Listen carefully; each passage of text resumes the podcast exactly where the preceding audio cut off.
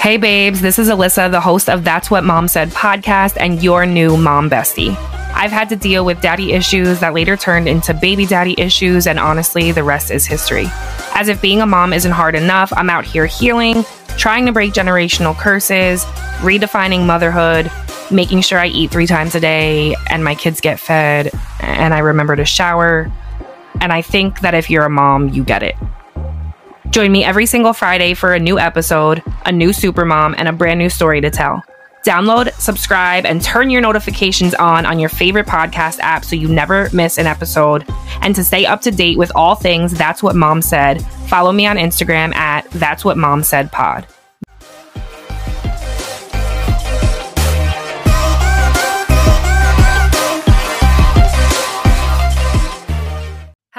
Everybody. Welcome back to another episode of That's What Mom Said podcast. I am here today with Julia Nepini. Did I say it correctly? You did. Okay, perfect. She is a forensic social worker, and we're just going to talk all things separating and co parenting today.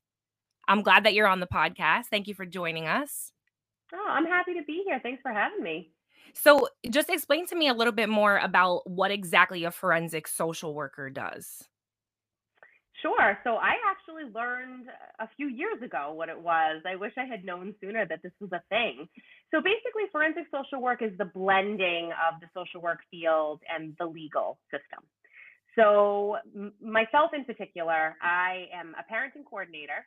So, that is basically helping parents post separation or divorce when they're struggling with aspects of their parenting plan because the divorce agreement is not a fluid document and it can't necessarily anticipate everything that's going to transpire with children. Mm-hmm. So I will help them come to agreements and navigate a lot of the challenges once their divorce has been finalized. I also mediate divorces, so I help parents come to agreements or individuals come to agreements when they've decided to no longer be married. And I'm also a guardian ad litem, so I complete child custody evaluations. So if there's any question about what parent should have custody where the child should reside, situations where maybe a parent's moving out of state, uh, all sorts of things. It's really trying to make gather information and make recommendations about what's in the best interest of the child. That's a lot of weight on your shoulders, I feel like. It definitely can be a lot of weight, especially when you are surrounded by people that cannot stand each other. Tensions oh, get yeah. high. I'm a child of divorce. My parents divorced, and I knew that I was going through it then, but as an adult, I feel like I'm kind of realizing that I went through it way more than I thought that I had. Like I knew that I had mm. some issues back then, but now that I'm older, I'm like, wow, that really affected me a lot more than I thought it did. Do you think that you realized the impact through your own relationships and becoming a mom yourself? Yeah, so it was actually after my third child mm-hmm. and my second baby daddy that I was kind of like, mm-hmm. wow, I keep ending up in these same exact relationships. Why is this? And then I had to really mm-hmm. look at myself. And then that's when I kind of opened all the doors of where is this coming from within within me and it's yeah. kind of unfortunate i feel guilty sometimes for my kids that i didn't learn these lessons sooner so they could have maybe had a two parent household or something but I, am doing my best to make sure that they're happy. Mm. So, well, it's never too late. And I think yeah. we can always be an example for our children. And I think what you're describing is not atypical at all. I know for a lot of people, until they become a parent or until they're in their own relationship, they don't really see that their parents were doing the best that they could. Yep. And that there are so many challenges that we were not even privy to back when we were younger yeah. And yeah, we recognize a lot of the mistakes, but we also recognize a lot that our parents tried to do right. And yeah, I think that's what made me reevaluate all of it when I became a mom, when I went through my own divorce. That's what led me on this journey. So I felt like forensic social work was the perfect blend of my personal life and my professional life. I was living it and I mm-hmm. wanted to make sure that I did it right. And we went through mediation. We had a good experience, thankfully. And so I learned that there was another way. You didn't have to be adversarial and in and out of the court necessarily. And we were able to navigate it. And even though we have different parenting styles and different personalities, there have been challenges, but we've been able to navigate it because we keep her at the forefront of our minds. So when I speak mm-hmm. to these parents, I speak from experience that it can be done. And it you would think that it's so black and white, put your kids first, put your kids first, but it's when there's emotions and things involved, I mean, I'm totally Ugh. guilty. I'm totally guilty. Mhm. I've learned from my mistakes, but I've done it. I've said things that I shouldn't, you know, but Mhm.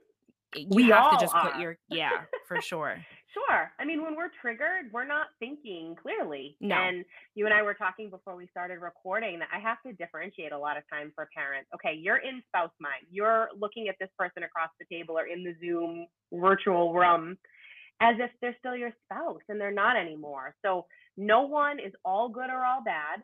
There were reasons why you chose to spend some of your life with this person. Mhm. You chose to have a child with this person.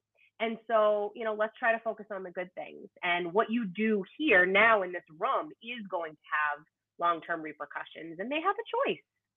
So you can always make changes. It's never too late. Yeah, definitely. I I feel like hmm that's what I wanted to do for myself, not only because my kids deserve it, but I want peace for me too. Like, who wants to go in and out every day arguing with somebody? Because I definitely do not.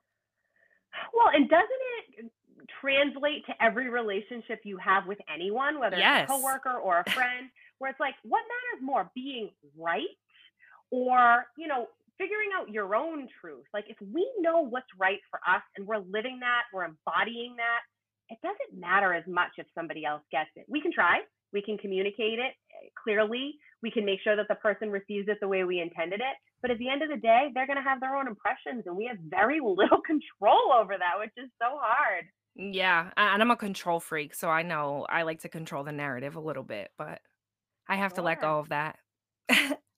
Yeah, well, I think the pandemic definitely helped me with that. It was like, all right, we're just going to throw all this at you, and you're going to have to live with uncertainty and embrace it and navigate it. And I was obviously counseling at that time. I'm a Mhm. therapist first and foremost. And so helping people deal with a lot of that really made me reevaluate. Okay, so if I'm going to be helping somebody else through this, I have to make sure that I'm practicing what I preach and that I'm kind of getting my own stuff in check. So, yeah, the control piece, I totally feel you there, but letting go can be a beautiful thing. We just got to figure out what we need in order to be okay with it. Yeah. What is the what's, like, the biggest conflict that you see between couples that are splitting up or getting divorced? What's the biggest issue? So I see a lot of similar issues, but I think the theme is really the piece that I see commonalities with, where again, it's like trying to be right, focusing on the details. Um, so some of the examples I'm thinking of that each parent feels that they know what's best and that Mhm. they're not necessarily taking a step back and listening to their children. So, for example, if it's an activity, right? One parent says, I want Susie to participate in gymnastics. And the other parent says, No way. I'm not taking her. I'm not paying for it. She's already involved in too many activities. She doesn't need to do that. My thought is, have both of you talked to Susie? How does she feel Mhm. about gymnastics? Has she tried it? You know, all right, let's let's do a trial. Let's sign up for one session, see how it goes. Both of you talk to her about it. Both of you go, see how it plays out, and then let's reevaluate. And they can get so consumed with I want this, no, I want this, and then there's like this gridlock rather than what's it really about? It's about your daughter experimenting and trying different things and figuring out what's best for her. And she's got a voice. And if you guys keep fighting, you're not hearing it. Yeah. So it's more themes of feeling that they're right, feeling that they know their children the best. I think a lot of parents, especially in the divorces, they're all about 50 50. I want 50 50 custody. Well, in all reality, what does that mean? Most people go into that scenario with I want it even. I want it fair. I don't want to have to pay more than I need to. I don't want to be strapped. I want to live comfortably and I want to see my kids. I want to be in their life. That doesn't have to be 50 50 necessarily. And 50 50 isn't going to work for everyone. So I think it's really about shared. How can you maximize how much time each parent has with their children Mhm. on a daily, weekly, monthly basis? There's a big difference between, you know, what's fair in one person's mind and what's fair in another person's mind. And then there's fairness in Mhm. the eyes of the law. so we have a lot of opportunity to hash that Wow. stuff out in the in the meetings. Yeah, and it's funny because I was I immediately thought of this one scenario in particular. It was a couple years ago. Um, me and my 2 kids' father, their we're separated. So his family lives in Georgia and my kids went for the summer to visit his family. And I kept telling him like my son, he Jonathan, he has to come home because football starts at the end of August. I don't want him to stay till August. He has to come home. So I'm fighting. I want him to come home to start football. My ex is arguing that he needs to be there with family. We finally talked to my son after this back and forth arguing. My son doesn't even want to play football. So it, that was it. it was his first year. Simple he was like, that. "No, I don't want to do it." It was over, and we're kind of like, "Wow, we could have avoided this whole argument had we just asked him what he wanted because he didn't even want to go to football." So, wow. But you yeah. live and you learn, and then I'm sure the next obstacle that you are up against, you know, that will maybe happen sooner. And at the end of the day, until a certain age, kids should have a voice. They should feel yeah. like what they feel matters, but they don't get the final say. And up until they're old enough, and parents will determine that, uh, developmental stages and the research will determine that. But parents need to work on being on the same page yeah. and coming together and, and having that final say. And that's another thing we work on a lot is not communicating through the children, communicating between the parents. So, for example, even if it's contentious and they don't get along, if the mom suggests something to the children then it's followed up with you guys think it over, but I'm also going to check in with your dad and I'll make sure we talk about it and figure out what we're ultimately mm-hmm. going to do. Like that weight should not be on the children's shoulders. Yep.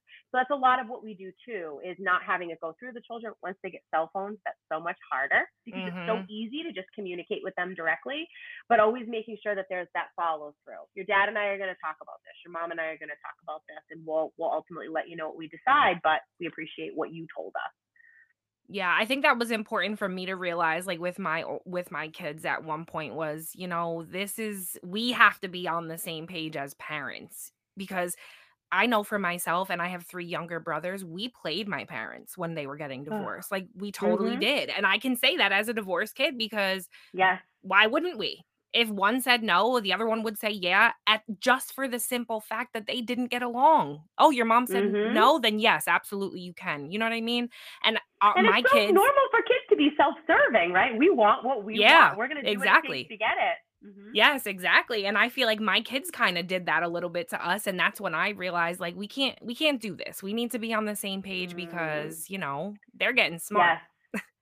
well, I think you're also speaking to another point where when the parents don't necessarily work through their own emotions, right? So if mm. there's any guilt, if they feel any shame, if they, you know, feel like because of the way things played out, you know, they're holding on to their own responsibility and they haven't worked that through, where does that come out? It comes mm. out in mm. maybe giving in more than you would, not setting great boundaries, um, you know, coming from a place of guilt. When you're operating from that place, you're going to make decisions that you wouldn't normally make because you're not thinking clearly, right? You're consumed with your feelings. So I think that's why it's so important that I encourage these parents to seek out. There's so many resources out there. Therapy is so one. There are parenting coaches out there. There are support groups. You know, have a space where you can deal with your feelings so that when you talk to your children, they can have their own and they can feel safe and comfortable telling you how they feel and not feeling like they have to take on your emotions. Mm-hmm. I think mm-hmm. that's another thing I see a lot with parents. And it's not intentional. I don't even think a lot of parents realize that they're doing it. But being a therapist to children of divorce, that's where I've really heard it. Or my own daughter, when she comes home to me after time with her dad, and she'll say things like, you know, that she kept something to herself because she didn't want to upset him. And, mm. you know, mm. those are the things that we don't necessarily think through. Like, how much are our children trying to protect us, you know, and maybe taking on more of an adult role than they should? Yeah. Wow. You even just made me think for a second. That made me feel bad. oh, well, and that's not the intention at all. I think it's more just this is helpful perspective, right? I mean, we're yeah. not always looking at it from every angle. And I think just having that space and doing those check ins with our kids, I think you also want to create an environment where it's okay for them to be honest and not fear retaliation, not fear that they're going to get in trouble for being honest with you. I think that's a big one. Yeah, that's definitely something that I'm working on with my kids because I had such an issue when I was a child because I always felt like if I just lie, no one will know. But like my mom always knew I was lying. And I feel like my kids almost get nervous sometimes. So I have to tell them, like, you can tell me you're going to get in mm-hmm. trouble if you did something wrong, but be honest mm-hmm. about it. And like, you know, we can work through it. instead of right. you know if they're honest versus you finding out, it's always going to be worse, right? yeah. The consequences are going to be greater. And then the next time there's that question of, can I trust? I feel like if somebody rebounds quicker, you know, they Mhm. come around and they're honest, we can work with that. yeah no definitely for sure hmm so what about when you said that you work with children as you work with children that are in the relationships that are separating or how how do you work with children Children are not very typically involved in the mediation process, Okay. and involving them in the parenting coordination process is a last resort because we're trying to shield them from the conflict. Mhm. So it's a rare instance that a child would be brought into that. But as a therapist, I have been the therapist for children. oh for for children that have gone through it. Yeah. And so at this point, so as of last year, I transitioned my caseload to the clinicians in my practice because it grew so big that I really needed to be able to manage it, oversee it, that sort of thing. Mhm. So, oh, is that one of them now? yeah poking at me I'll give you juice. I love it.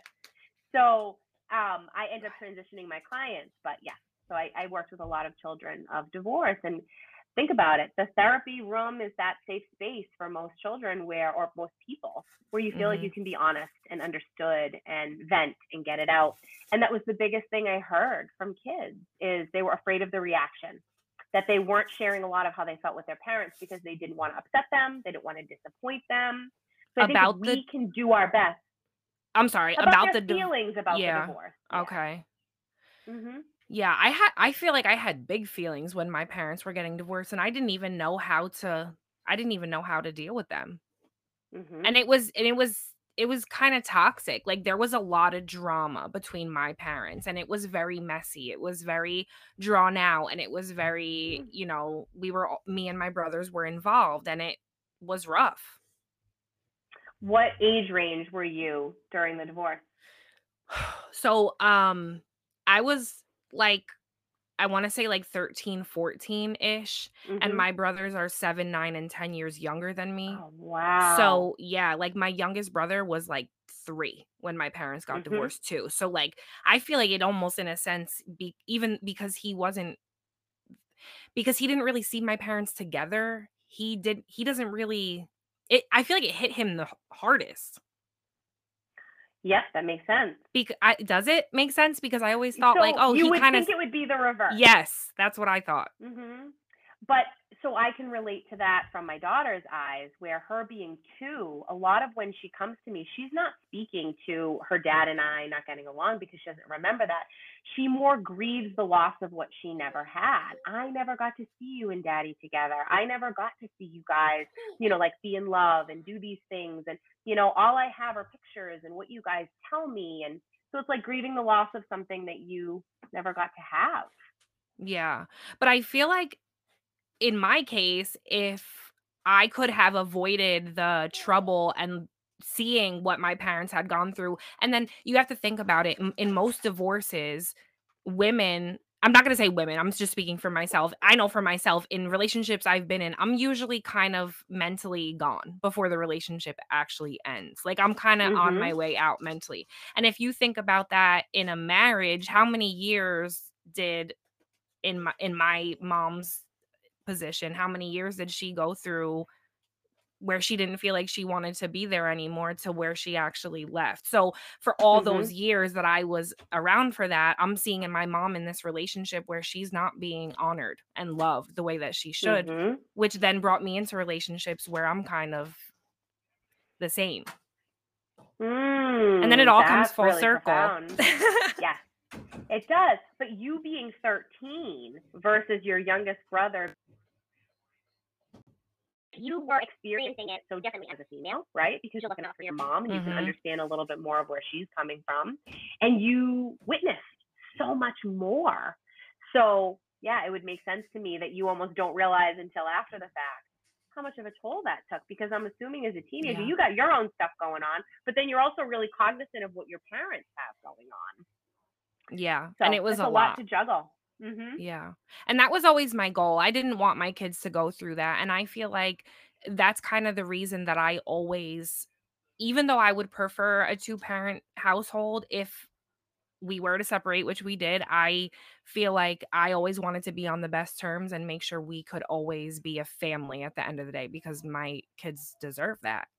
hmm I have so much respect for that. The hardest piece is when there's a co-parent who is not necessarily in that same mindset, and I find that that's what I end up dealing with a lot. Are you know one parent who is really willing to communicate, share information, be open, try and for whatever reason the other parent because they maybe have some residual feelings about the way the relationship ended maybe because they haven't fully moved on maybe because their quality of life is so different now whatever it may be they struggle to get there and so that's what i'm really trying to help them do is understand some of the long-term repercussions of that what their children might be picking up on how it's interpreted by their kids Mm-hmm. and that at the end of the day, the more the parents are able to find a way to communicate that works for them, communication protocols, it sounds so simple.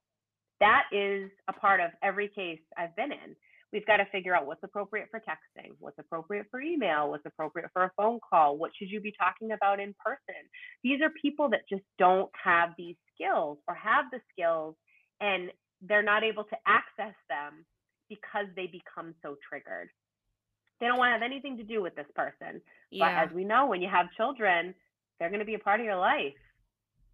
I did that for a while, the email thing, and I never understood it because my ex had asked for it. But then looking back, I was kind of like, you didn't want me to have full access to you. I respect that. you know what I mean? Like, you Mhm. do what you have to do to get over it. And that's what we did for a while.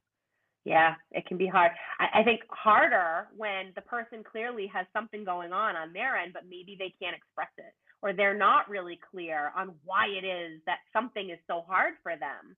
Um, so the hope is that it comes out eventually in the process. And there are so many resources, like we talked about, different ways that we can communicate. Most people want a paper trail. So there are programs like Our Family Wizard where every communication that you have is documented, it's all logged.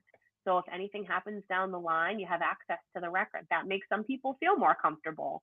Um, so Yeah, I know. the trust is gone. It's really Yeah. hard when there isn't that trust to feel comfortable with a phone call or an in-person conversation because then what if everything goes awry and you don't have any witnesses and who's gonna advocate for you? Yeah, so I my youngest son has a different dad than my older two kids. Um his dad ha- he hasn't seen his dad in um it's been over a year now and it he I mean my son is 3. So Mhm. obviously we split when he was little and I am like very I'm like a helicopter mom. Like I need to know what's going on with my kids. If they're out of my sight, I'm, you know, I'm nervous and being that like me and his father weren't together that long, like when he started taking him on his own, it just made me very anxious, very uncomfortable. And I would try my best like we don't have to talk all the time, but can you please communicate with me? And he couldn't. And this went on for Mm. so long and I Mhm. was so anxious that I had to stop it because I I could not physically send my child there and just not know if he was okay. You have to have respect for the other parent. And, and that's just it. And if you can't, then it just how does it work? Yeah, well, I think it speaks to the control piece we talked about before. So in Definitely all reality, control. when you separate, you have hardly any control over None. what happens when your child is with their other parent. You can't control how they parent. You can't control what happens in their home, who the child is exposed to. So yeah, that can be really tough. And so if you were to say, these are the things I need from you, I need some check-ins. I want you to give me an update before he comes back to me of, you know, anything significant. If you're not getting those things you need to feel comfortable, that makes it really hard. I'm sure that was agonizing on your end of things. Oh yeah, and I had postpartum anxiety and depression with him, so it was just like it was just too much on top of too much. when you do these parenting Mhm. plans with people, what other things besides communications do you put in place? Is there anything like specific? Yeah, so I mean, as a parenting coordinator, we can really tackle anything under the sun except anything that's going to change the custody arrangement that needs to go through court or anything that's going to change the child support.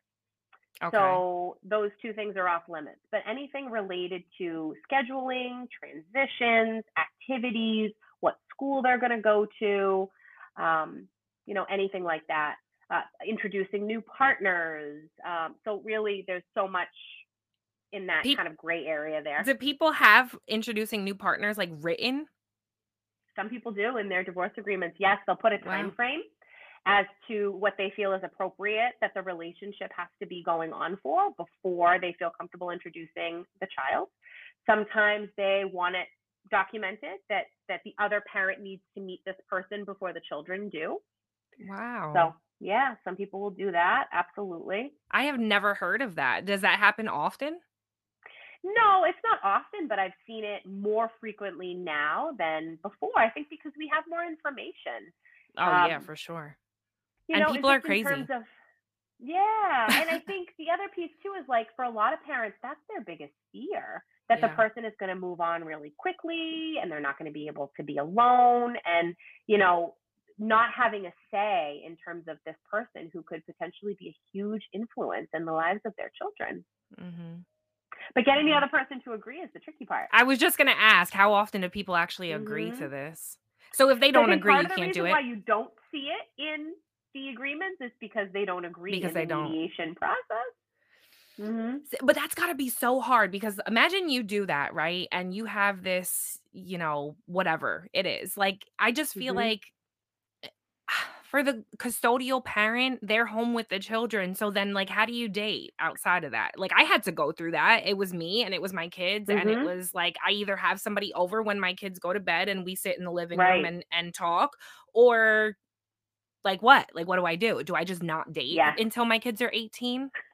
How does that work? Yeah, it's so hard. Well, you're speaking to another population that really became this kind of ideal client for me would be women who are going through this after separation or divorce transition and really trying to kind of figure themselves out and, you know, going back to like prioritizing their own needs, figuring out what those needs are. And you're right. I mean, the majority of people, fortunately, even if they've had a relationship that didn't work out, they still believe in love. They still want that companionship. And yeah, and it makes it so hard. You're absolutely right. When you have all that responsibility, how do you balance all of it? But what I've found is if you want it bad enough, you're going to find a way. Yeah. If the other person really sees something worthwhile, they're going to put in that effort. They're going to respect the fact that your kids come first and they're going to make the time whenever you can make the time. So it's a great opportunity to weed people out, in my Yeah. experience, of Yep. who's really in it for the right reasons and who isn't.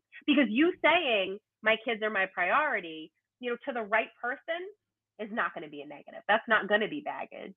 Yeah, no, that's absolutely true. And I just started, Mhm. I just kind of started like dating a little bit again. And I tell people I have three kids, and like, you know, some are like, oh, okay, yeah, that's cool. And other people I just never hear from again. And that's totally Mhm. cool. But th- then you just weren't meant for me. It's so true. You know, it's like there's all these fish in the pond, and you're just people are weeding themselves out. They're doing Yeah. you a favor, right? And then you're going to be weeding some people out. But if someone says, you know what, I'm I'm out of here.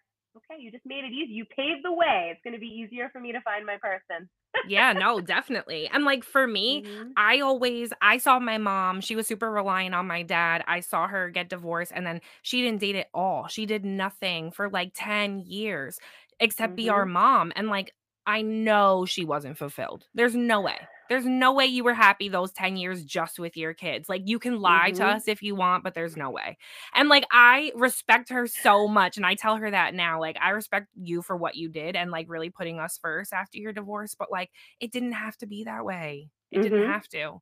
And like I Yeah. refuse that. And I I just like I have children, but I feel like that I'm not letting that stop my life. Like I I believe that I Mm. deserve happiness. Yes. Good for you. Well, then you know what your parents went through was not in vain for you. As hard as I Oh, can no. imagine it was, I learned. from that, right? You are going to make yourself Yeah. a priority. You are going to figure out what's going to bring you happiness, and you're not going to let anything get in the way. And I believe that you know we can, whatever it is, if we want it bad enough, there's a way. There's absolutely a way. I agree. So I good for you for getting agree. back out there. Thank you. I'm trying. It's hard. I just I I cannot stand people. I feel like I just like one thing and I'm just completely turned off. I'm broken, I think. well, uh, this is pretty personal, but I will say that like I am an example of someone who post divorce dated for five years, I had a situation where it was shared custody. So there were weekends that I would have free that I could date, and I knew that my daughter was safe and well taken care of. So it was a mm-hmm. little different. And it was so challenging to find someone that was in line with my values and what I wanted out of life and understood what it was like to be a single parent and to have gone through a divorce. And it was all worth it. I was growing and learning and evolving every step of the way totally found my person. So he is also someone who went through a divorce, has two sons, has had oh. to know what that is all about, right? Being a single parent when you're with your children. And it was almost like unspoken. We totally understood what the other one had gone through in those respects. We have a similar vision of what we want for our lives. Um, he's a great balance. And so I'm not saying that it wasn't challenging to get here and there weren't some obstacles, but those five years, and I'm not saying it's going to take that long for you, every single moment of it was worthwhile. I had to adjust to being single again. I had to adjust to managing everything on my own, independence. My business took off. Like there were other things. And I had to work on being the best mom I could. When my daughter was with me, I was with her, keeping her a priority, going through all those stages, learning how to co parent. So when this person came into my life, I mean this. If I had met him at any other time in my life, it never would have worked. Yeah. He had to evolve. I had to evolve. You had to be the together. It was perfect timing. Yeah, perfect timing. I was just gonna say that. Mm-hmm. But oh, yep.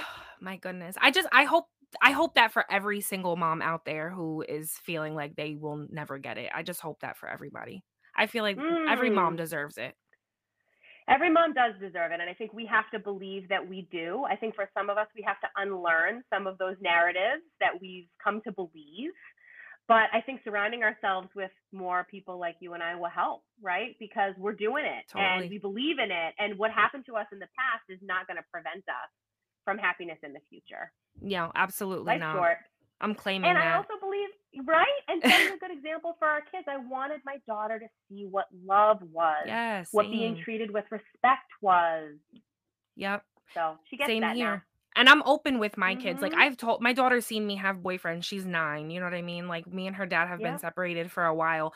So if something happens even with friends like you know so and so and i got into an argument and this is why like i'm open with my kids because like Mm-hmm. I I want them to know that like when you date, not everybody is for you. Like sometimes you can separate and not be hating each other or whatever. You know, right. I don't know. That the person can still serve some significance in your life, even if they were only there for a brief period. Yeah.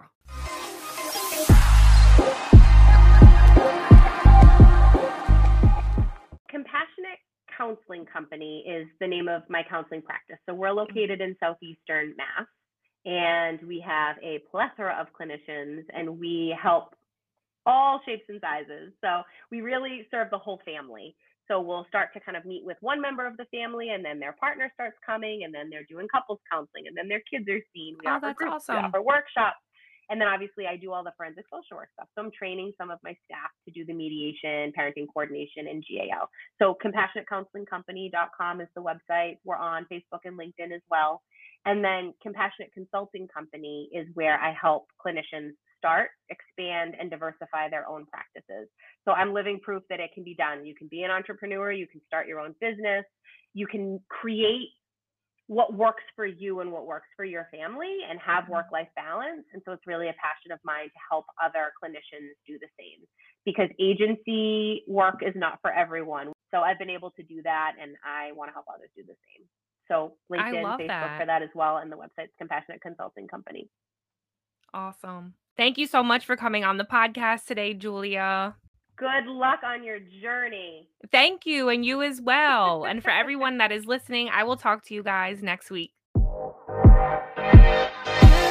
Thank you so much for listening to another episode of That's What Mom Said. Be sure to click the fifth star and leave a super cute review on Apple Podcasts or wherever you're listening right now. Make sure you send this episode to your mom friends, your group chat, your grandmother, your kid's teacher, or literally anybody else that you've ever met.